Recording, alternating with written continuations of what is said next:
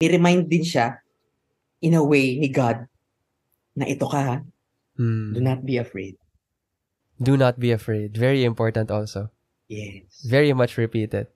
Yes. Some some say that 365 times. Ah, yeah, yeah. Some say that be not afraid is repeated 365 Ah, 65 times. times. One for every day. oo. Except pag leap year. Pag leap year, matakot ka. Oo. May isang day. Uh, one day you're allowed to be afraid. The rest, it's fine.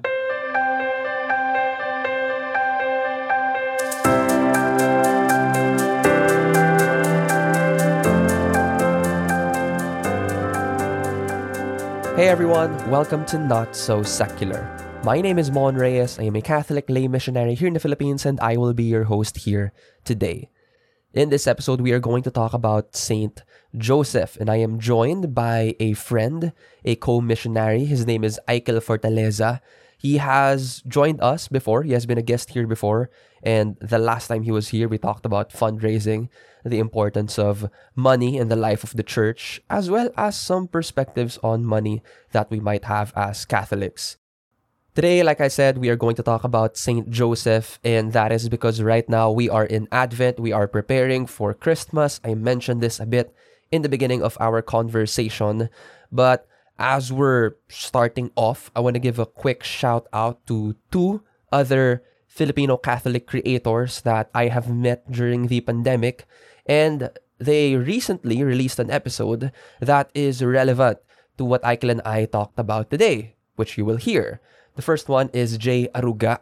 He has also been a guest here before where we talked about conservatism and the value of marriage here in our society as well as in the Catholic faith. He recently published an episode about authentic manhood and the role of fathers with the hosts of the Catholic Man Show as his guests. And then he followed it up by talking more on fatherhood. So those are two episodes authentic masculinity and the role of fathers, and then more on fatherhood. The second episode is Shalang solo. And then the second creator that I wanted to shout out is Father Albert Garong. He has a podcast called Padscast, and he guested recently Brother J. Paul Hernandez, which was also a guest here in this podcast in one of the beginning episodes of the show. And there they talked about Christian manhood. Brother J. Paul is also a host of another podcast that we could shout out as well here, and that's called Holy Sheep. And so lots of Filipino Catholic creators. This is a very exciting time for us. And I wanted to mention those episodes because, like I said, it is quite relevant to what we Eichel and I talked about today. We talked about Saint Joseph, and toward the end, we mentioned a bit about the need for the role of fathers and the role of true men, as in authentic masculinity in our society. And so, stay tuned, and that's gonna be that's gonna be good. I hope. In case you are wondering, yes, I am sick right now, and that is why I sound a bit off. Please pray for me if you have the time after you listen to this, while you're listening to this, or maybe you could pause right now and before you listen to the rest of the thing, you could pray for me right now. These are, of course, always appreciated, even though it's also possible that by the time you listen to this, okay na ako. But yeah, of course, prayers, prayers are very much helpful.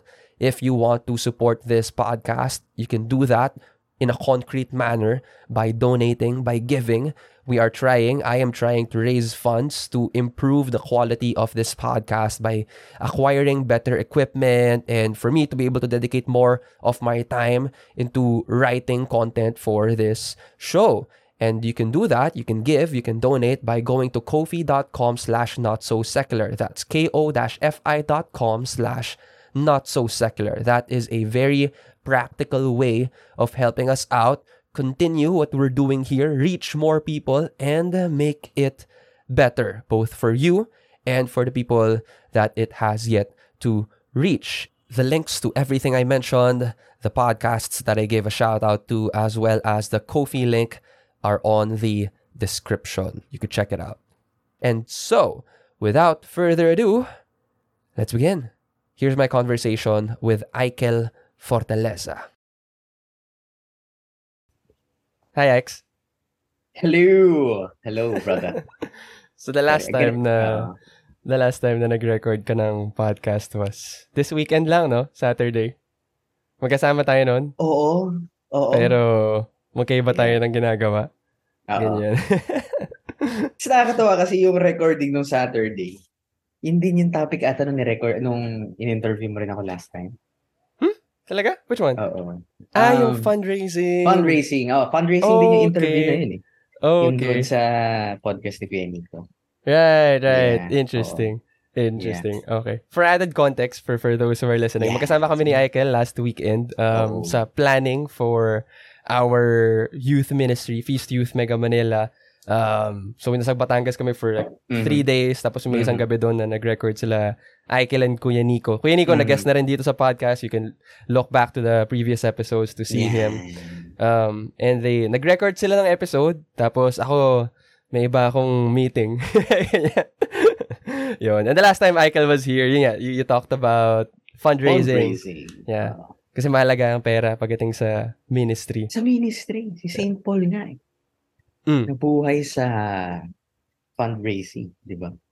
Yeah. Oo, pinadala siya kung saan-saan. Dahil may nagsusupport sa kanya, di ba? Man shall not live on bread alone, but Mhm. bread helps. yes. Yes. Kasi syempre, paano mo ipa-fund, di ba? Paano ka makapaggawa ng charity Oo, works sabi sa romance, di ba? wala kang So, pambili? Oo, yun, sabi sa romance. How can they hear when there is no preacher? Mm. Oo. So, papagalitan ako ng professor sa Don Bosco dahil hindi ko na-quote ng tama yung romance. Oo. How can they hear if there is no one sending the preacher? O, di ba? Mm. Yun, yun, yun. Oo, di ba?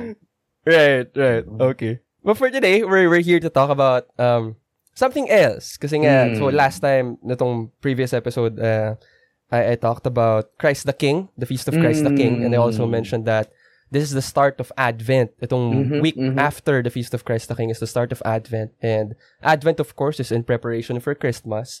At sa Christmas, classic, yung meron tayong Belen.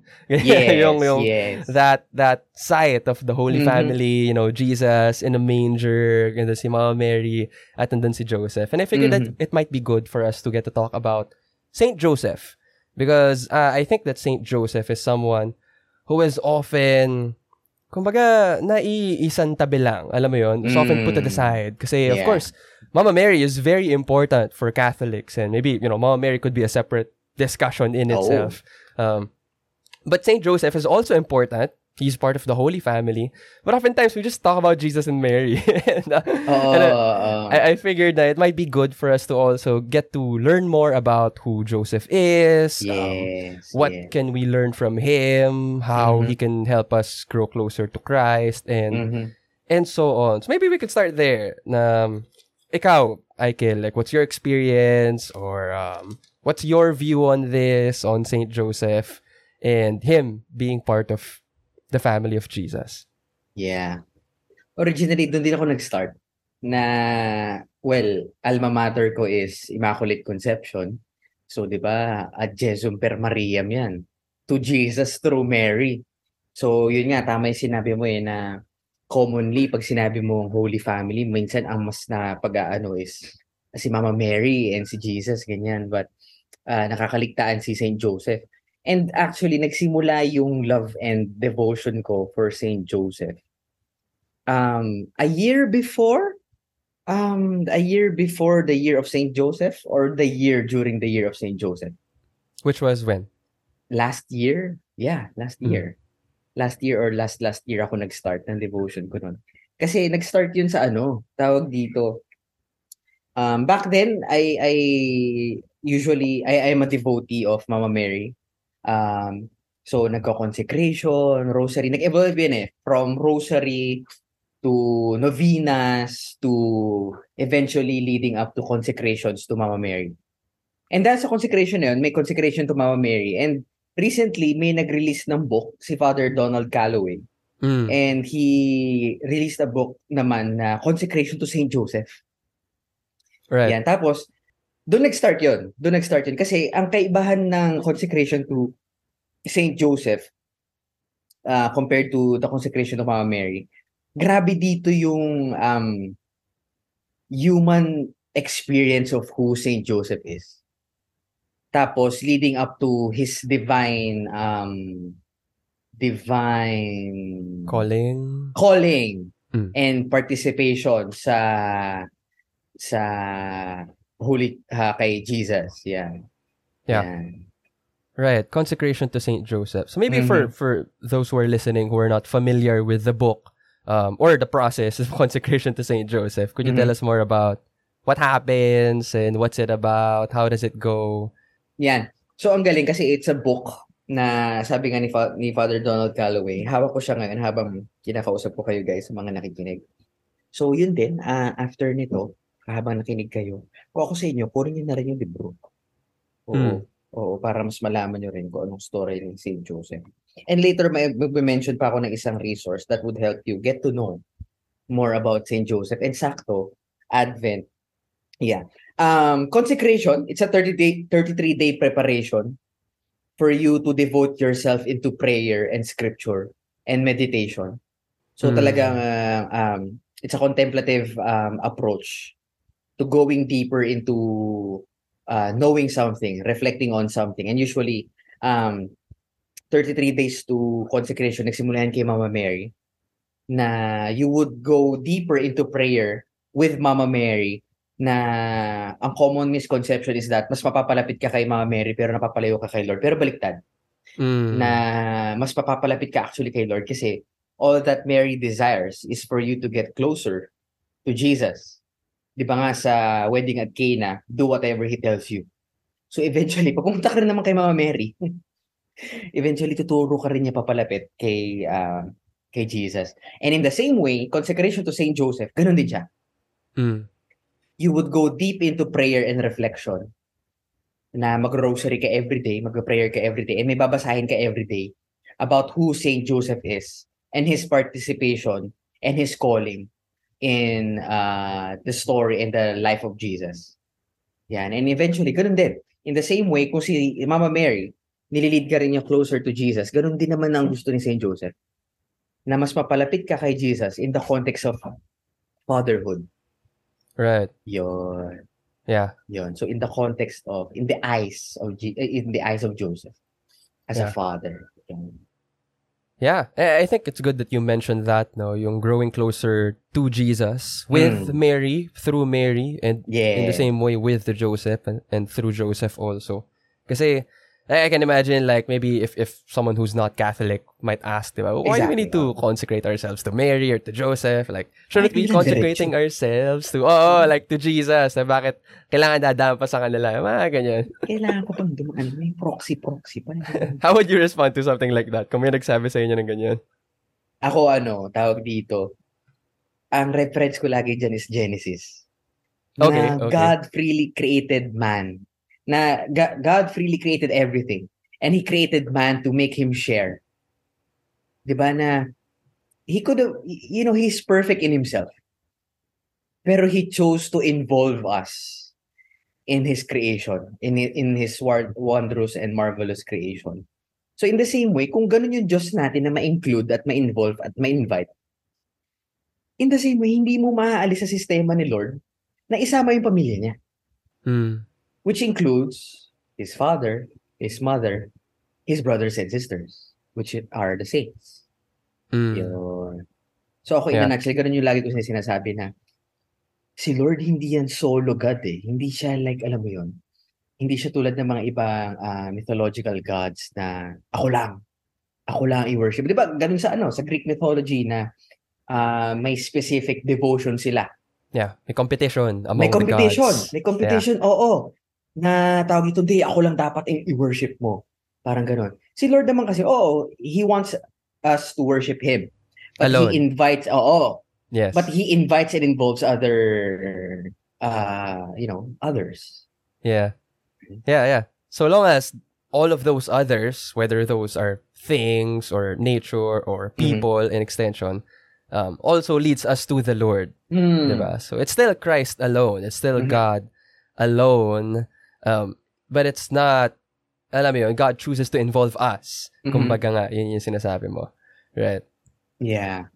Right. You also Yeah. mentioned um, fatherhood, which I think is very important kasi, like, I, I, this might not be the way that we think about this. So this might Mhm, not be the mhm. way we would often say this. Pero I think I think meron ding parang ganitong understanding minsan eh, na parang, okay, sige, so si Mary, di ba, we put so much importance on Mama Mary, which is good. Yeah. Not a bad thing. Mhm. Mhm. Um, because Mary was called by the Lord. The angel Gabriel spoke to her um, Uh-huh. during the Annunciation, telling her about what would happen and if she would say yes. And Mary gives her yes. And Mhm. mahalaga yung fiat, part na yun. That, yeah. that's very important. Yes, when when Mary gives her yes and um, allows herself, you know, to to be of service to God. Okay, that's very Mhm. important. But at the same time, there can also be this perspective sometimes na okay, so si Mary gave her yes. And then si Joseph kinda just got dragged along. Kasi like si Mary, Mary was called by the Lord. She was betrothed to Joseph. And Joseph Mhm, was parang, ah, okay, so now Ah, I have to ah, do this too. Now I, ah, I'm, I'm, I'm part of this also. Yeah. Ah, okay. Yeah, so like, anong Yeah. gagawin ko? Yeah, na yun ang thinking ng iba eh, na accidental. Na, totoo yan eh, yung, yung sinasabi mo na, na-drag lang talaga siya. But in reality, Joseph had ha- also had his own annunciation. He also had his own, his own calling. Di ba? Nagpakita rin sa kanya yung angel eh. Right? May, in- may included din siya dito sa plano. Right? Yun. Na hindi lang din siya accidental. Kasi, yun nga, eh, sabi mo fatherhood. Kasi isa sa mga tuturo sa inyo ng ah, consecration to Saint Joseph is that, ah, sabi nga dito, Saint Joseph was chosen to stand in the place of the Heavenly Father according to the demands of Jesus' human nature. mm. Ayan. Kasi God, ah, Jesus is both human and divine. And him having his um, human nature, uh, he needed his human nature to be nurtured. So he needed, you know, a mother and a father figure. Diba? A nurturer and a protector. Diba? A, a provider and a carer. Mm. Yan. Para ma- ma-achieve niya yung fullest extent of his humanity. Kasi kailangan yun eh. Mm. Right? Yun. Yeah.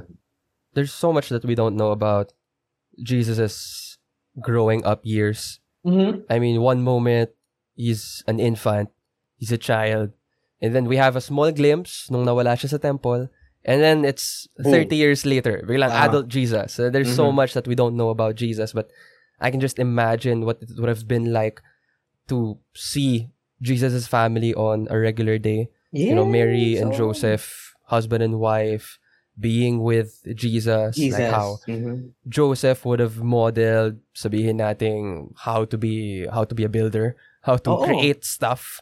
Kasi 'di ba sa Jewish culture kinukuha ng ano? I mean, 'di ba, usually what the father does, so does the son.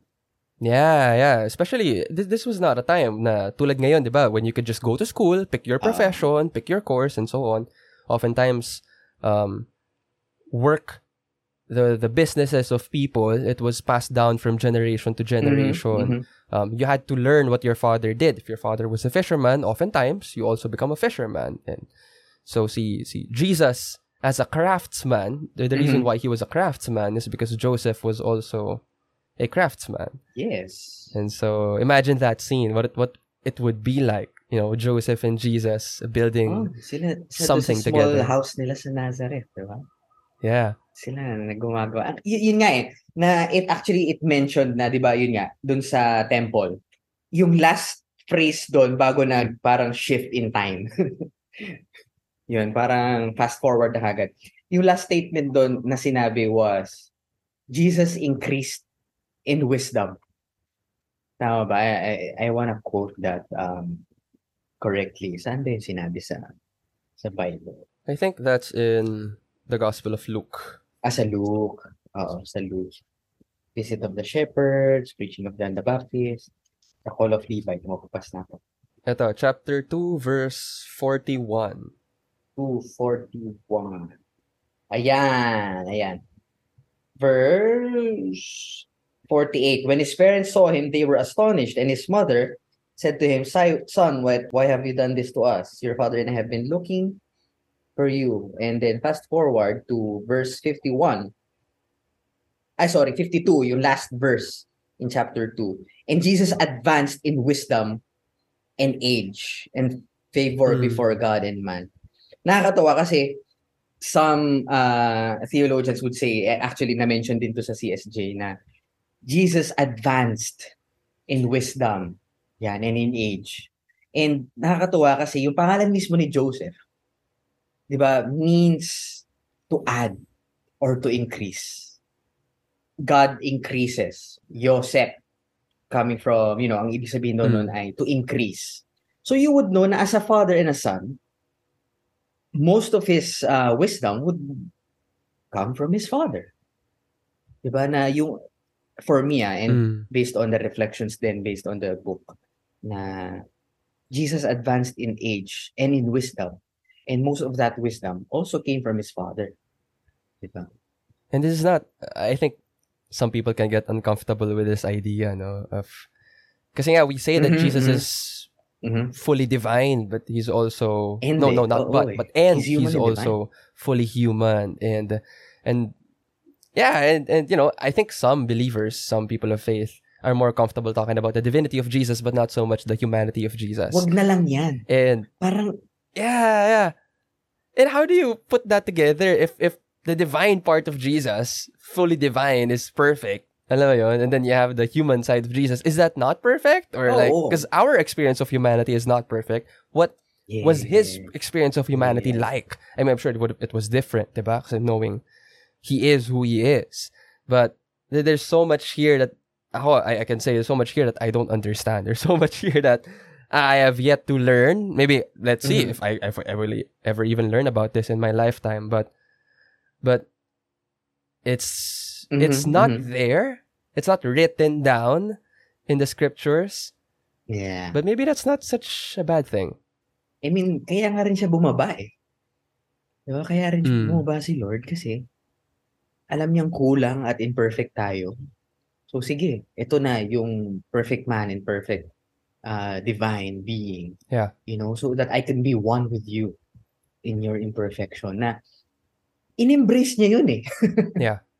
Di ba? In-embrace niya yung humanity niya. Na even to the point na pinanganak siya as a baby. As an innocent, fragile baby. Mm. In a poor family. In a poor family. Not even in a castle, not even like Oo, sa sabsaban. yeah. Wild. Di ba? In a poor family, in a town unknown. Yeah. Where the first thing that ba they had to do was run away. Di ba? Wild. Sabi pa nga ni Nathaniel, ha? Nazareth? Does anything good come from Nazareth? Right. Di ba ganun ka, ganun ka intentional si Lord na kung feeling mo in- insignificant ka, alam mo yon small, na underdog, eh, He values that. Sabi nga sa FeastCon, di ba? Uh, uh, God loves the underdogs. Ganyan. Yeah. Na he uplifts Yeah. Those who are insignificant Right. and, you know, small. Yeah. Sige, why don't we why don't we try to trace the story para um for Yeah. for some of our listeners, maybe we're talking a lot about these things, but for for some of them pala, Ah. parang, ah, okay, so like, ano nangyari? Like, maybe they haven't encountered it yet, at least from this perspective, di ba? So maybe we could trace the Mhm, story in Matthew, because Matthew is where we find most of the story of Joseph. Yes, yes. Sa Luke kasi is more focused on Mary, di ba? So Yes. what we have in in Luke is um, the angel Gabriel speaking to Mary, telling her about her calling, and then what we Mhm. see in the Gospel of Matthew is how Joseph responds. So, sinabihan si Mary, Yeah. nag-yes si Mary. Eventually, sinabi ni Mary kay Joseph, if you could imagine that happening. Ah, ah. And then what happened? Ito na, pasokin natin yung scene. Maybe you could tell us, you could elaborate more on what happened next from there. Yan. Oo. Sa Matthew uh, 1, verses 18 onwards. Now, this is how the birth of Jesus Christ came about when his mother Mary was betrothed to Joseph. But before they lived together, she was found with child through the Holy Spirit. Joseph, her husband, since he was a righteous man, I want to talk about that later, yet unwilling to expose her to shame, decided to dis- divorce her quietly. Such was his intention when, when behold, the angel of the Lord appeared to him in a dream and said, Joseph, son of David, do not be afraid to take Mary, your wife, into your home. For it is through the Holy Spirit that this child has been conceived in her. She will bear a son, and you are to name him Jesus, because he will save his people from their sins. All this took place to fulfill what the Lord had said through the prophet. Behold, the virgin shall be with child and bear a son, and they shall name him Emmanuel, which means God is with us. When Joseph awoke, he did as the angel of the Lord had commanded him and took his wife into his home. He had no relations with her until she bore a son, and he named him Jesus. Yeah. Yun. There's a common misconception no, na uh, I wanna Mm. clarify up front. The idea of Joseph and Mary being betrothed to one another. Right? Kasi nga we don't Mhm. ha- we don't use that term anymore. Eh. Like hindi naman we, we don't ask someone's hand for betrothal, 'di ba? It's we ask someone's hand for marriage, ganyan. Yes, And some of the ways that this has been interpreted is parang they were engaged. Alam mo, engaged sila, hindi pa sila Ah. kasal, pero ikakasal na sila, malapit na, they're about to get married. But it's not like that because afterward, it is said that because Joseph was a righteous man, he decided to silently divorce Mary. Now, if, if, if they were just engaged, there was no need for a divorce. Yeah, the, the betrothal is a process that is a part of marriage already. Parang ganon. So they were already married. They were already husband and wife. they were just in the Yes, process of completing that coming together. marriage. Ah. Parang ganon. Okay, sige. You mentioned Ah. kanina that you wanted to highlight yung righteous. yes. What's that about? In some translations, it says a just man. Mm. Yan. Na, Lalaki lang siya. Just a man. Oo, just, oh, lala, lala, lalaki lang ako eh. I'm just a man. I'm just, anyway, anyway. Yan na, yun nga eh, ang ganda na sinabi mo na napag-usapan na, and I want to highlight this. Verse 19 of chapter 1. Joseph, her husband, since he was a righteous man, in some translations, it, it says a just man. Di ba, hindi, intentional yan kung bakit din nilalagay yung ganyan detalye dyan. And the- when I found out through consecration to St. Joseph, actually hindi pala sa consecration ko siya unang na-discover. And that's what I want to mention as well if you want to know more about St. Joseph. Aside kay Father Donald Galloway, meron din tayo sa Ascension Presents Mm. na references and you know reflections based on uh, St. Joseph. And ang nag-provide nun si ah, yung pari doon na nagbibigay ng reflections about St. Joseph is si Father Mark Toops. Yeah. Na Advent Recollection with St. Joseph. Parang how do we see the Advent the, the Advent season happen through the eyes of St. Joseph? Tamang-tama. Right? And isa sa mga reflections doon na hinighlight niya is that ano yung ibig sabihin ng pagiging uh, righteous man or just man? Yan. Sabi sabi nga dito sa reflection ni uh, Father Mark Toops, sabi daw ni Pope Benedict the 16th, the Old Testament idea of a whole life lived according to scripture is summed up in the idea of a just man. Ulitin ko ha, the Old Testament idea of a whole life lived according to sacred scripture is summed up in the idea of a just man. Ang ibig sabihin pala ng righteous man or just man, in a sense, is having a life lived according to sacred scripture. And since Joseph was a Jew, Mm. ang scripture niya nan is Torah, The Hebrew scriptures. The Hebrew scriptures.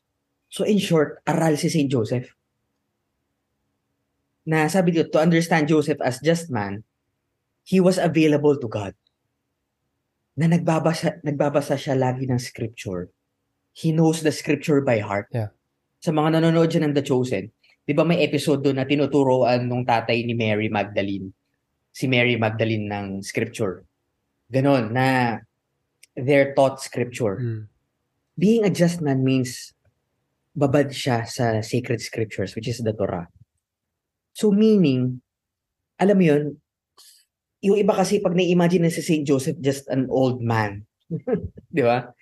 Just an old man. But he was an old, uh, he- ako, ako actually, I also do not believe that he's an old man. Because old men don't walk on Egypt. Sabi nga ni Mother, ni Mother Teresa. Walk to Yeah, Egypt that's and another- back. Oh, and back. No old man can do that. Yeah. Di ba? Ang ganda ng sinabi niya ni, ah, sorry, commercial lang guys, na sabi ni Mother Teresa, sabi ni Mother Teresa na old men don't walk on Egypt, ganon. Mm. So some of the people imagine Jo- Joseph just as a simple man, simple old man na nadrag sa calling ni Mama Mary. Mm. But in reality, ganun sila ka-close ni Lord ganun siya ka-available kay God through sacred scripture. Yeah. Na if I want, if I may mention, he embodies Psalm 1. Kuhang-kuha ni St. Joseph yung Psalm 1 and Psalm 1 says, Blessed is the man who does not walk in the counsel of the wicked, nor stand in the way of sinners, nor sit in company with scoffers. Rather, the law of the Lord is his joy, and on and on his law he meditates day and night. He is like a tree planted near streams of water that yields its fruit in season. Its leaves never wither. Whatever he does prospers. Yeah. Yun yun eh. Na kung if, if he is a just man, if he's a righteous man, and if sabi dito na if righteousness means na his life is lived according to sacred scripture, then he embodies Psalm 1, true happiness in God's law. Yeah. Na he is like a tree planted near streams of water. He meditates on the law day and night. Yeah. Nasabi nga sa nasabi ni Father Mark Toop sa reflection niya. After knowing all of that, he imagines he imagines that Saint Joseph wakes up early in the morning talking to God. And before he sleeps, he talks to God. So for me, yun pa lang eh. Yun pa lang parang na-debunk na yung idea na accidental lang si Joseph. Mm. Kasi kung malaman nyo lang yung ganun background, na ganun pala siya, ay wow. Obviously, nung nagkaanak na si St. Joseph, na ini-imagine ko, nire-recite niya yung Torah. Hey, Jesus. Mm. Di ba na parang, wow. Yun. His father is his first, you know, teacher of the law. Now, anak, love the Lord your God with all your might, heart, mind, soul, strength.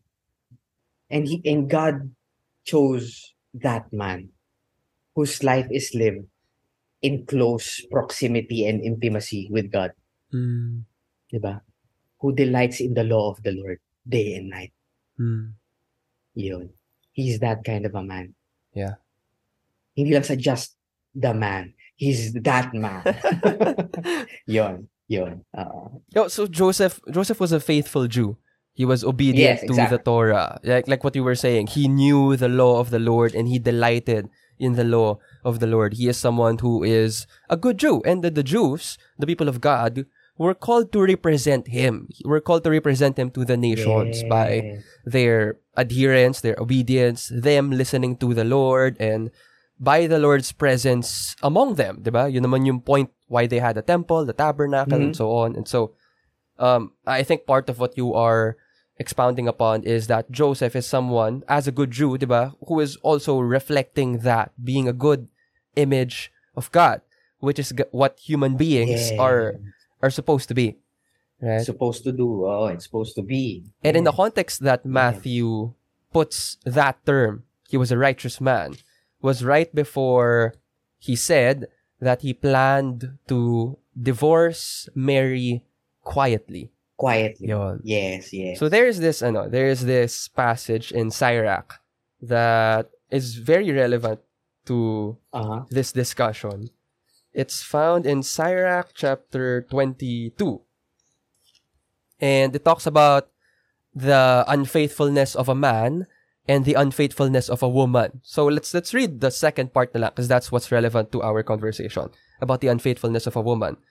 In Sirach chapter 22, ah, 23 rather. That's Sirach chapter 23 verse 22 onward. It says, So is it with the woman unfaithful to her husband, who offers him an heir by another man. First of all, she has disobeyed the law of the Most High. Second, she has wronged her husband. Third, through her wanton adultery, she has brought forth children by another man. Such a woman will be dragged before the assembly, and her punishment will extend to her children. Her children will not take root, her branches will not bring forth fruit. She will leave behind an accursed memory. Her disgrace will never be blotted out. So it talks about the unfaithfulness of a man, which we didn't read, and the unfaithfulness of a woman. And from Joseph's perspective, like he didn't fully understand yet why Mary was pregnant. Yes. And so for all he knew, this could have been the situation that Mary was unfaithful. I mean, if you if you Ah. find your wife suddenly pregnant and you're not the father, what would be your first conclusion? Diba? Hindi mo naman agad-agad naiisip na, si Lord yun. No, yeah, you would like you, you wouldn't jump to that conclusion. The first conclusion that you might consider is, oh, maybe she cheated. Maybe this was adultery. Maybe this was because of another man. And so Joseph, the faithful Jew that he is, um, could have done something like this. Now, maybe the traditions during his time was different, but he could have done something like this: shamed Mary, or Oh, had her go through some sort of stone. um, oh, some sort of punishment, consequence, and so on. But Matthew tells us in his gospel account that Joseph instead decides to separate, divorce Mary quietly. Not because divorce is good, but because mas okay na to kaysa ganun yung mangyari kay Mary. Yes. Could, could you speak more into that? Yeah. Actually, medyo nag-dig deep dito si, ano eh, di pala medyo, nag-dig deep talaga. nag-dig deep dito si Consecration to Saint Joseph. Sa isang reading dito na, yun nga eh, he could have stoned, he could have allowed Mary to be punished. You know, stoned to death, walked in the public uh, naked while people are uh, ridiculing, humiliating her, ganyan. But she, but he didn't. He, he intended to divorce her quietly. Tapos biglang boom, lumabas na yung angel in her dream. Ah, in his dream. Mm. And actually, um, if you can go, ito talaga guys, I really encourage you to read on this. Pero Father Donald Calloway wanted to go deep into this. And sabi dito na there have been theories based from various saints and scholars kung bakit very controversial kasi itong part na to eh na na dito actually nagkakaroon ng debate kung talagang kaya hindi na i-include si Joseph sa picture. Kasi hindi talaga sa just kasi he planned to divorce. Mm. Di ba? Nagkar kino-conflict, binabalik nila dun eh. Binabalik nila dun. But various saints and scholars uh, have three actually. Three uh, theories. Uh, theories pa lang to guys. Ay, kasi nga, wala talaga. As in, hindi na natin sure. The three, the three theories are suspicion theory, stupefaction theory, and reverence theory. Mm. Oo, Akala ko na- letter S simula ng lahat ng yun. Ano? Oo Parang preaching points stupefaction, Suspicion and reverence. Eh, sayang eh. Oo nga. Eh, sana consistent na eh. SSR. Ayan. Sige, go on, Wala. go on. Right. And ito yung una, suspicion theory. Yun yung sinabi ni Mon na St. Joseph suspects Mary of adultery and as a result, he decides to obtain a divorce. According to Jewish law, if a just man wants to divorce his wife because he, because she has been unfaithful, he is required to stone her. St. Joseph, being a just man, does not want to stone Mary, so he seeks to divorce her quietly. So this theory was promoted in the apocryphal literature and yeah, several fathers of the church. Yun yun, yun yung ah, theory na yun na suspicion, talagang ay ah, maybe she cheated, pining ganyan. The second uh, suspe- ah, the second theory states that Saint Joseph is a, is perplexed and stupefied by Mary's pregnancy, but he does not doubt Mary's innocence. Mm. He is dumbfounded and doesn't know what to do. Confused, he decides to divorce Mary. Nga naman, pag ikaw nabigla ka, di ba? Parang, nandun ka na eh. Yeah. Palapit ka na sa closing of your marriage. Mm. So you're dumbfounded na parang, yung feeling nito guys, yung nandun ka na sa altar, tapos hindi nag-show up yung asawa. Parang ganun. So na, na, na stupefy or na, na dumbfound si St. Joseph. Some fathers of the church adhere to this theory and greatly promote it. It becomes the most common theory and known as Joseph's doubt. And last one, the third one, the third theory. St. Joseph discovers that Mary is pregnant, but he does not doubt her purity and innocence. Instead, he doubts his worthiness and ability to take care of Mary and the child. A just man, he knows that Mary belongs to God and he considers considers himself unworthy of living with Mary. He decides to separate himself from her quietly out of justice to God and reverence for Mary. Mm. He is willing to leave the picture so as not to reveal her mystery. Yan. Some fathers of the church as well as many medieval saints, theologians, and mys- mystics promote this theory. Na ang gusto i- i-point nitong uh, reference theory is that coming from, kaya nga ang ganda na na sinabi mo na inuna muna yung just man and just uh, righteous man or just man in some other translations because yun yung gustong mapansin na sino ba muna si Joseph bago niya to ginawa. And kung Context. a just man means that if his life is lived according to sacred scripture, then he knows that a virgin would. Yung sinabi sa continuation ng ano, na behold, this virgin, the, the virgin shall be with child and bear a son. Saang ah, prophet book yun, kaibigan mo? Isaiah. Yeah. And isa sa mga sinasuggest dito is that most likely, alam yun ni St. Joseph. Kasi nga, nagbabasa siya ng... Kasi nga nagbabasa, Testament. his life is lived in accordance to sacred scripture. Right. Right? He he delights on the word day and night. Right?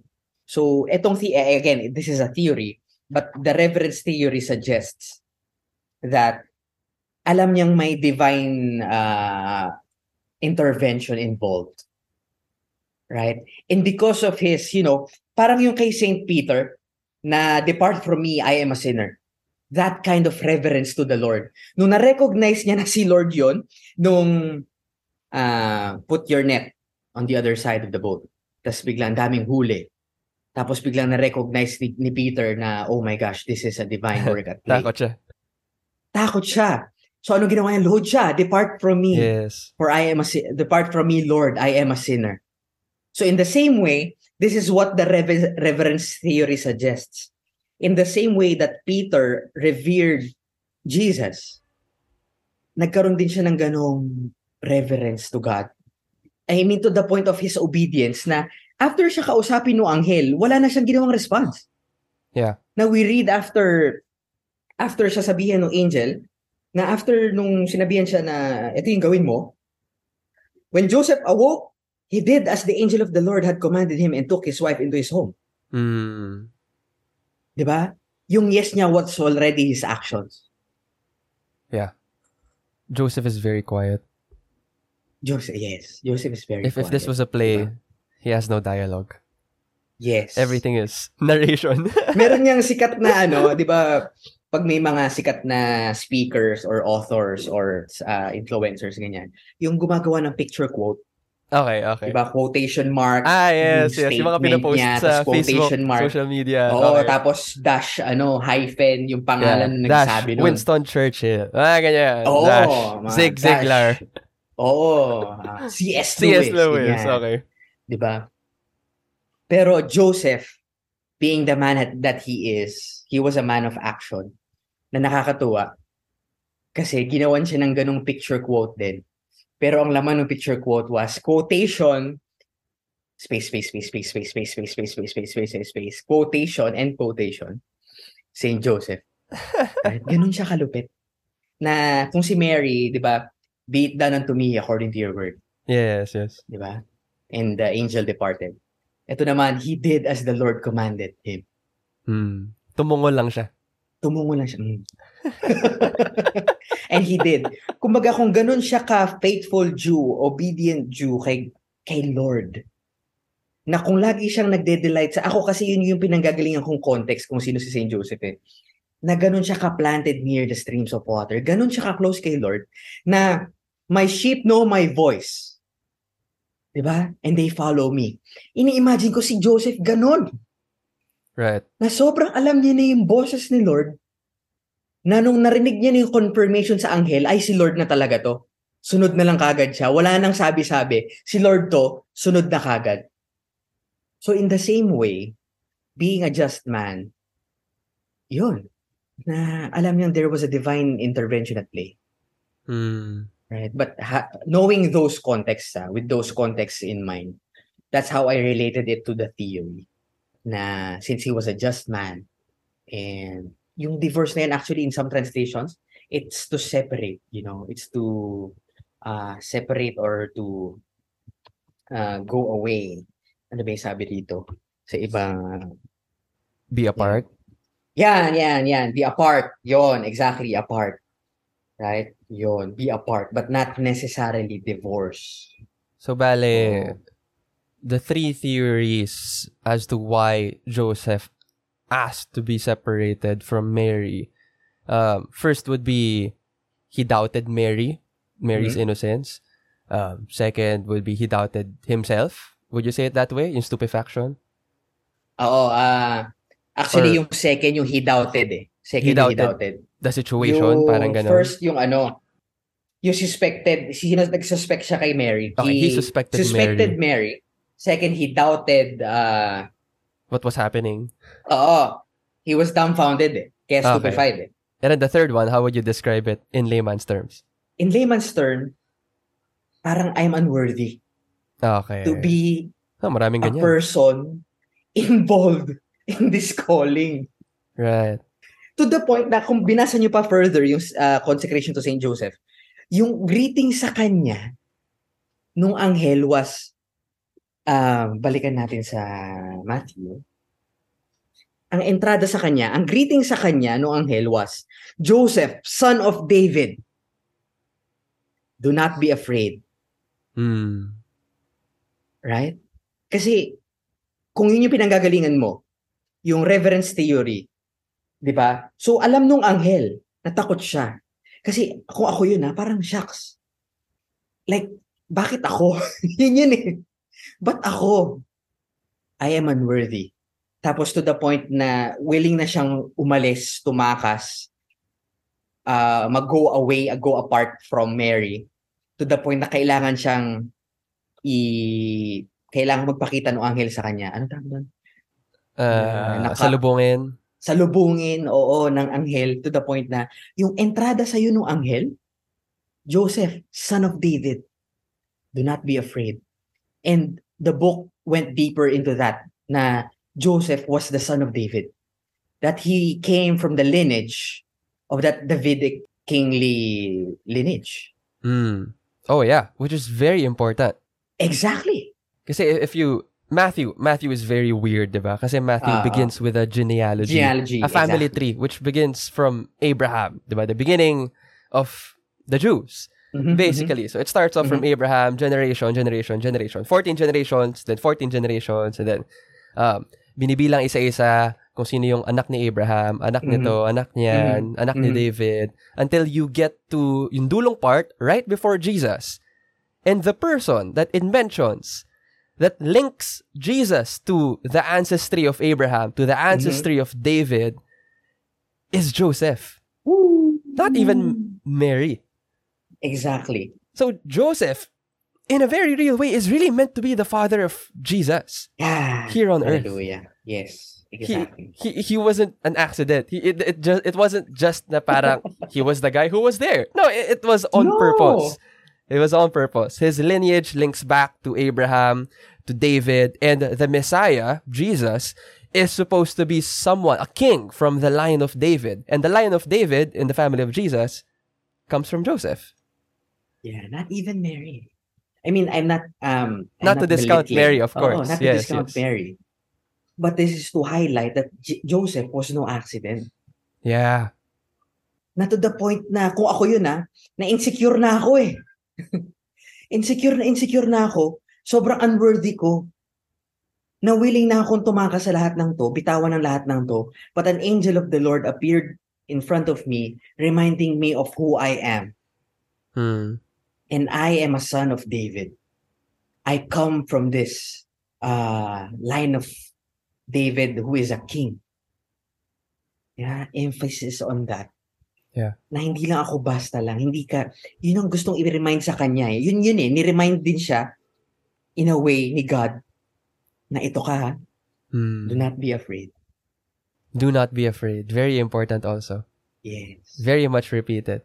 Yes. Some some say that 365 times. yeah, yeah. Some say that be not afraid is repeated 365 Ah, 65 times. times. One for every day. Ah. Except pag leap year. Pag leap year, matakot ka. Oo, oo. May isang day. Uh, one day you're allowed to be afraid. The rest, Oo, it's fine. oo. Oo, matakot ka sa Halloween. Okay, so okay. Ayan. next. Okay, sige. Um, I, I wanna I wanna pinpoint one thing lang din, and then let's proceed toward what happened after, diba? And that the one thing, I'm not sure if this falls under the second theory or the third theory, but in Matthew, so right after Joseph is mentioned as a righteous man in verse 19, it says, Mhm. unwilling to expose her to shame. So Mm. I think we can also take this perspective that yes, it, it could have been the case also that Joseph trusted that Mary is innocent, Mhm. that Mary did not commit sin, but at the same time, his concern was that not even though he understood that, not everyone Mhm. around them yes, would. would understand. And- yes. and others, their neighbors, kung sino man, alam mo yun, even if siya na-gets niya, even if siya, sure Ah, siya na hindi yun ah. adultery, like, what's preventing them from thinking that way about her? And that Mhm. could have been part of the reason why she wanted, he wanted to separate with her.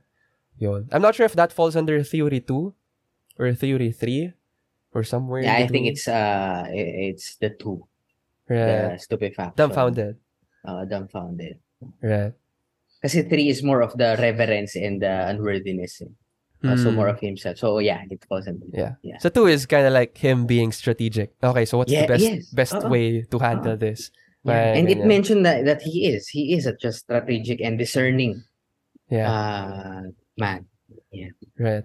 And so Joseph, after being spoken to by the angel, um, receives Jesus as his son and Mary Mhm. as his wife. And then it, it doesn't last long because right after this, they had to they had to run away. They had to Oh. go to a different place. Mhm, Ganyan. mhm. So um, Matthew mentions the visit of the Magi. And ito yung three kings na sinasabi natin. Pero hindi sila kings. Yeah. hindi sila hari at hindi sila tatlo. Okay, they're the Magi who had three Ah. gifts. Ayan, they offered three gifts. And then, they had to run away all the way to Yeah. Egypt, which is something that you you mentioned a while ago. Could you tell us 80 miles. tell us more about that? Yeah.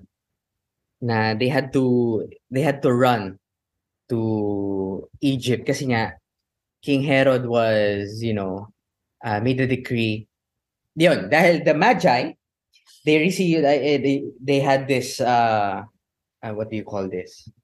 Sign or vision Yeah, Sign from the Sign. heavens. from the heavens, no? the North Star, di ba? Na the king is uh, born, the true king is born. And they happen to uh, pass by King Herod. And yun, nakwento nila na, yun, pupunta sila ng Bethlehem kasi nandun yung true king. And tapos, balik daw sila. Ba? And uh, yun nga, King Herod, uh, medyo uh, na, nakalat na yung thoughts ko here. Uh, he made a decree for all the firstborns, for all the male, yeah, To be killed. to be killed. Mm. That's why flee to Egypt. Yeah. Yeah. Herod was afraid of this king that was to Mhm. come. He didn't want to be replaced, and so his gut reaction was to have have everyone killed, have all the babies killed to make sure that whoever this para baby sure. is, yeah, whoever this new king is, wouldn't survive. Yeah. Um, I, I believe it was it, it's the number that some scholars think right now estimated to be would be around 25 to 50 young boys were killed during that night. And My gosh. but Mhm. Joseph, you know, because he was guided, um, he was able to flee. Yes, bringing yes. Mary, his wife, and Jesus, his son, um, away, so that they would Mm. not be, they would not perish. Yeah, ganun siya ka-protect. Uh, ganun, he's that kind of a father then. Na he's discerning and quick to act. Right? Na pagkasabi sa kanya ni Lord, game. Ganun na niya alam yung boses ni Lord na pag talagang sinabi, game na kagad. Walang, walang sense of doubt. He took the child home immediately.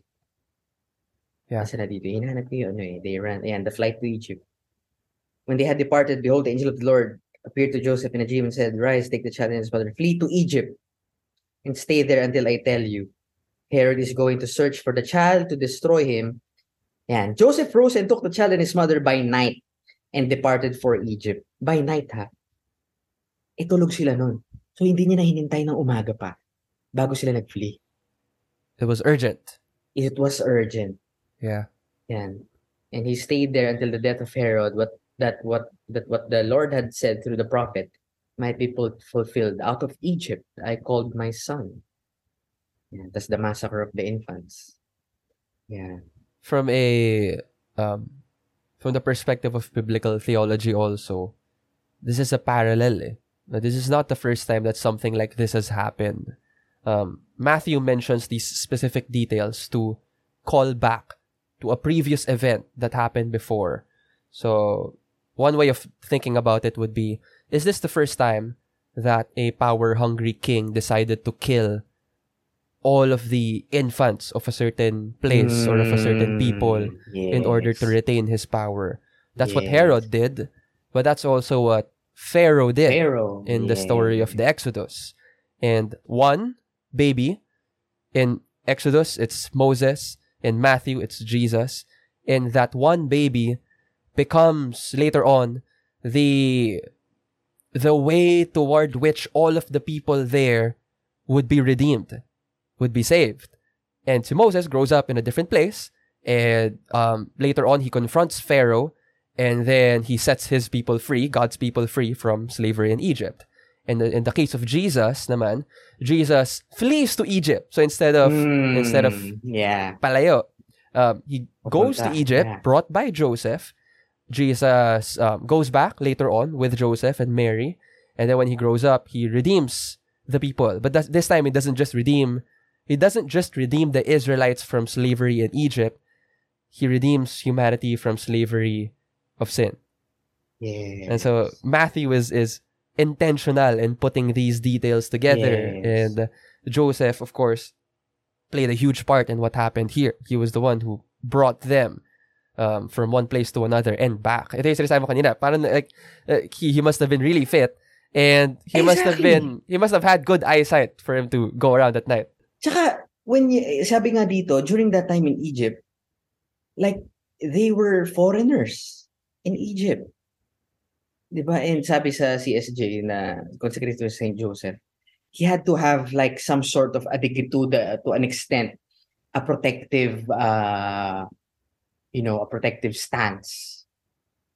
Di ba? Na para bang a shepherd sa wolves at lions at bears. Yeah. Yeah. Walang LRT during that time. Oh. Naka-donkey lang sila. yeah. Oh. Yeah. Yun.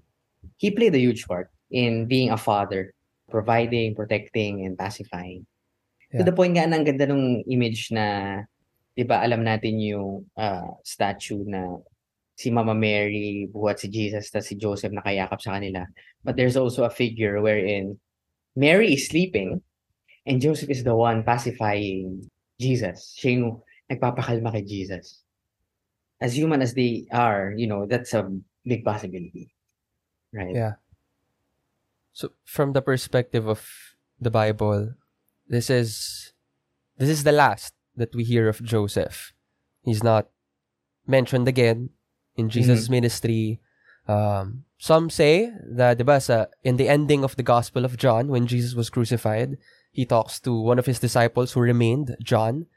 He tells John, "Here's your mother," and then he Mm. tells his mother, "Here's John." Mm. Um, and some say that the reason why Jesus was basically asking John to take care of his mother, um, there are theological reasons for it, implications for it, but part of that is because Joseph wasn't around anymore. Maybe he passed away. He passed Maybe away, he's not there anymore. And, and, and that's Ah. part of the reason why some people think also that maybe Joseph was old already because he, he died Ah, kasi na, a lot yeah. earlier than Mary and Yeah. Jesus, ganyan. Um, that, that's that's open to that's open to interpretation. But um, just as Joseph was very silent, a man of action, as you said, he was also very um, quiet in his exit. Yes. Oo. Na he didn't even highlight anything from himself. And ganun nga eh.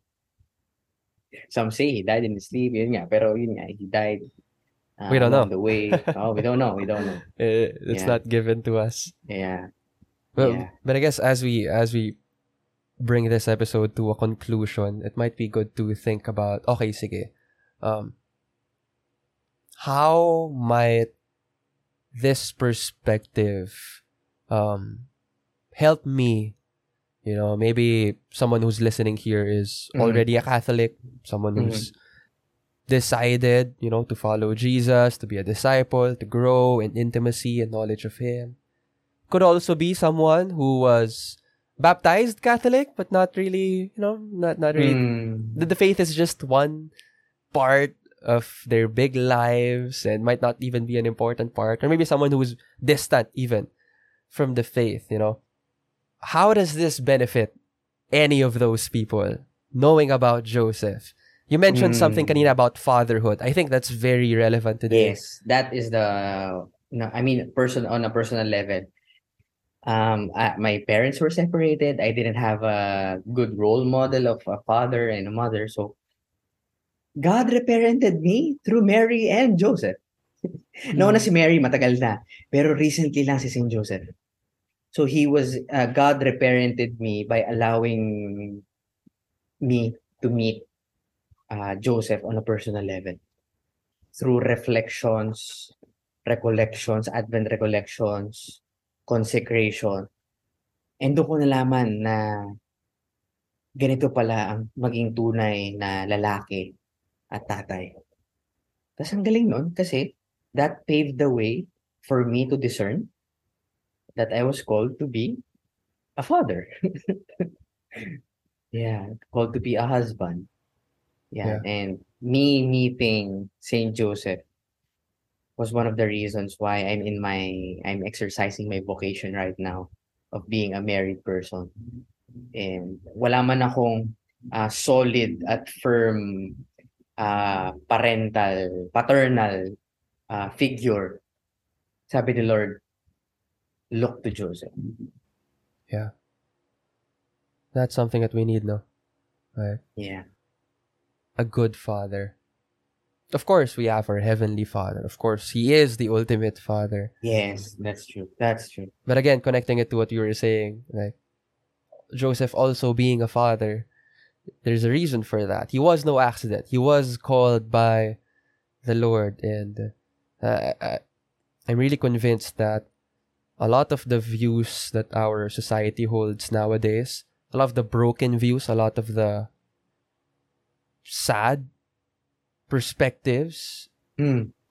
that people have nowadays is also connected to the lack of authentic fatherhood Yeah. that we find in society. Yeah. Dahil nga, eh, different situations, you know? I mean, you, you shared about your experience about, you know, a lot of people are coming from a broken home, separated parents. Some grew up with their moms only, some grew up with their dads only. Mm. Some, their parents did not separate, but maybe their father has always been distant to them, and that was something that they never really understood or never really talked about. Or some not even distant, some experienced abuse and uh, Mm. all these different things, and um, and because of many different reasons, maybe that was a part of it, maybe it was something else, but um, because of many different reasons, we have a growing resentment and hatred over masculinity. Di ba nga? We have the term toxic masculinity. Oh, Yeah. patriarchy. Yeah, it's fine to say that men are trash. Mm. Um, at least they say that it's fine to say that. Uh, yun nga, the, the oh so evil patriarchy that looms about everything that happens nowadays. There's this perspective of manhood that's just broken. But the solution to that i- not to demonize manhood as if manhood is inherently evil or inherently toxic Mm. but to recover what true manhood is supposed to be, what Exactly. virtuous manhood is supposed to be, what faithful, protective, um, loving, gentle, caring manhood is supposed to be. And I think that's something that Joseph very much embodied in the short time that he was mentioned in the scriptures. Sobra. Sobra. Sobra. Yeah. Yeah. That's where we are. Mhm. We need good men, more good men, Yeah. regardless of vocation or calling.